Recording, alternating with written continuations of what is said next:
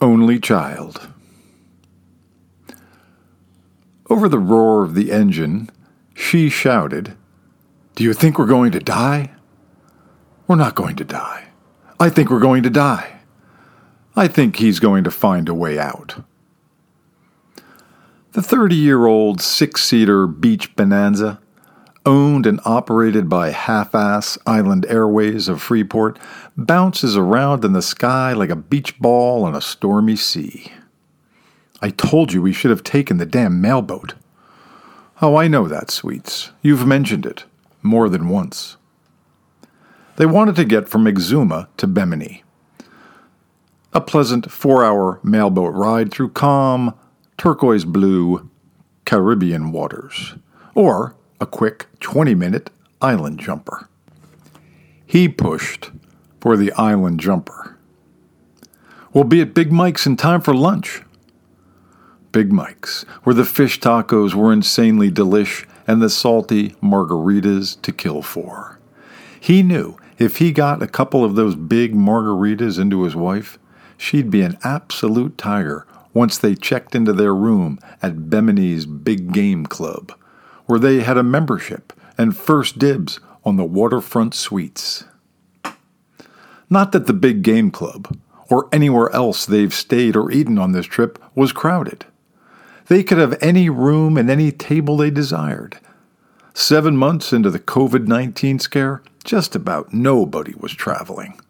The Smites had spent a couple months holed up in their Central Park West duplex, and when that grew claustrophobic, they'd skedaddled in their Range Rover out to their digs in the Hamptons, where they'd remained until departing for this little island-hopping getaway just a few days ago.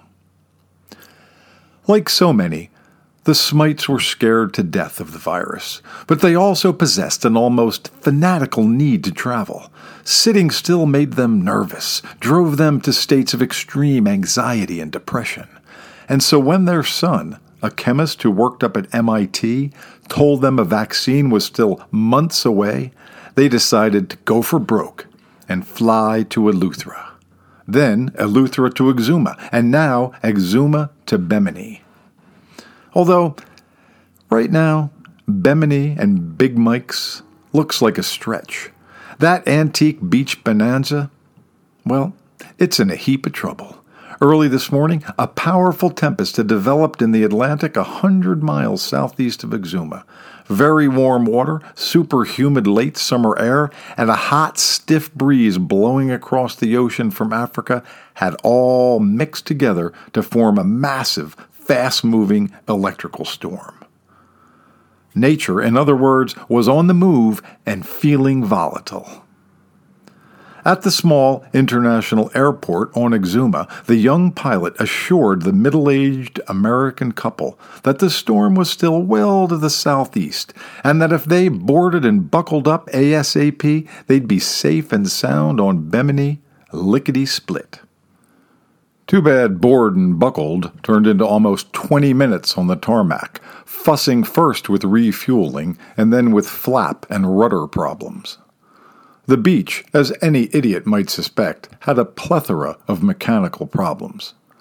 So by the time they taxied, the wind had shifted, and the Bonanza had to take off to the southeast instead of to the northwest, which meant the thunderstorm was just about smack in their faces as they lifted off the runway. But the pilot, a cocky Bahamian kid who'd only recently started to shave and who had been a star striker on the national soccer team, banked that Bonanza hard left and quickly got their journey pointed in the right direction. "All good," he shouted back to his two white-knuckled passengers. "Don't sweat it. We'll outrun her." "Good Christ," said Missus Smite. "It'll be okay, Sweets," said Mister Smite. That was ten minutes ago, and now they're somewhere west of Andros, where the pilot had considered landing, but air traffic control told him the winds were way too intense, best to head due west toward the Florida Keys to escape the path and the wrath of the storm. But right now, there's no escape in sight. The creaky old Bonanza is at the mercy of fifty-mile-an-hour winds and seventy-mile-an-hour gusts. Rain splatters the windows, and lightning bolts tear through the black sky at the edges of the wings. It's almost high noon, but so dark out there it could easily be the middle of the night. "Oh, we're definitely going to die," shouts Missus Smite. Mister Smite is not one hundred percent confident they won't. But he bucks up, squeezes his wife's hand, and assures her all will be well. Just a little bump in the road. Well, the sky. They married in their late twenties. Soulmates, selfish, self-absorbed, very late boomers, desirous of living an affluent, decadent lifestyle filled with well-paying jobs, a luxurious midtown apartment, a stable of fancy cars, dinners out at only the finest restaurants, and, of course, lots of travel to only the most expensive and exotic locales. Dual six-figure incomes and copious amounts of cash made all their dreams come true. The Smites did not want children. Both from divorced, disaffected parents, they generally viewed children as painful, demanding, and expensive. In addition, children destroyed your independence and any possible hope of day-to-day autonomy. The Smites had a very aggressive and colorful sex life, but they took great pains to avoid pregnancy. Alas, when she was thirty-two and he thirty-four, a pregnancy nevertheless occurred. At first they were like, "No problem, we'll get an abortion, shed a few tears, and move on. Nothing to it." Well, almost nothing.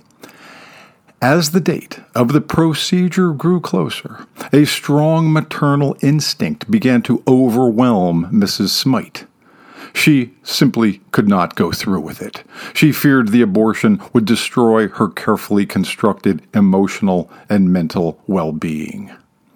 And so, a young Smite arrived in the world.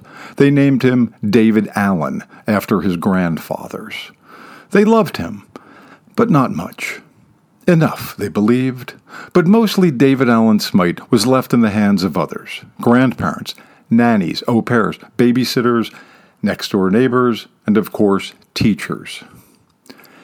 David went to Dalton through eighth grade, then up to Shote in Wallingford for high school before enrolling at M I T. In Cambridge, he majored in chemistry, earned both a bachelor's and a master's degree, and went on to work for the university on m R N A research. Mom and Dad, they took very little interest in any of this. They found their son's intellectual pursuits utter dolesville. And of course, they were busy with banking and finance, buying fine artwork, and eating at eleven Madison, helicoptering out to the Hamptons, and jetting off to Crete, Fiji, and the Forest of Knives. While Mom and Dad scratched the surface of their shallow lives, David, whom they had nearly aborted, immersed himself in the extraordinary world of messenger R N A. He slowly and deliberately began to understand how ribonucleic acid might be used to produce powerful vaccines without replicating the virus. With properly coded messenger R N A, young Smite reasoned it might be possible to teach the cells in the body how to create an immune response against an invading virus. And so when covid nineteen popped up in China in twenty nineteen, David Smite had Big Pharma pounding on his M I T office door in Building two across from Hayden Library. And in the months ahead, David worked sixteen and eighteen hours a day and ultimately played a prominent role in the development of Moderna's covid nineteen vaccine that saved the lives of millions and slowly began to strangle the original virus and its subsequent variants. Now, virtually no one knows David Smite's name, but an unsung hero, the brilliant young chemist, most certainly is. An only child, David is also about to become a twenty-nine-year-old orphan. The cocky young Bahamian pilot struggles to control Half-Ass Island Airways' absurdly old Beech Bonanza. A tremendous blast of wind strikes the fuselage. The plane wobbles and gets tossed sideways. The pilot smashes the side of his head so hard against the cockpit window, he is rendered unconscious. His hands fall from the yoke. His feet slip from the pedals. The plane begins to spin and tumble. The sensation of the airplane falling causes Missus Smite to scream. Mister Smite screams even louder. This, they both believe, cannot possibly be happening. Not to them, not to the Smites. They've lived such lovely, privileged lives. But when Mister Smite throws back the thin curtain separating the cabin from the cockpit, he knows in an instant they are entirely and completely fucked. The pilot has slumped to the floor. The Beech Bonanza is falling out of the sky. And before the Smites can even say goodbye, the airplane, moving at well over one hundred forty miles an hour, slams into the Atlantic Ocean, fifty-two nautical miles southeast of Miami Beach, and disintegrates upon impact, instantly killing all aboard Half-Ass Island Airways Flight thirteen, no longer bound for Bimini. Sad and tragic, yes, but at least those Smites gave the world David Allen Smite.